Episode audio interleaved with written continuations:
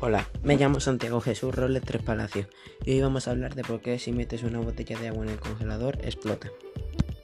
El agua, como todas las sustancias, cuando se enfría disminuye su volumen, pero a diferencia de otras sustancias, cuando llega a los 4 grados centígrados, su volumen aumenta. Esto quiere decir que cuando el agua se está convirtiendo en hielo, aumenta su volumen, y como las paredes del vidrio son rígidas, estas no pueden crecer, por lo que se rompen. A lo mejor has visto cuando en lugar de un recipiente de plástico con agua al congelador, al sacarla el vaso tendrá una especie de protuberancia hacia arriba del agua y también por debajo del recipiente. También, y como data curioso, este fenómeno puede romper las rocas. Y esa es la respuesta a la que por qué las botellas de agua explotan cuando las metes en un congelador.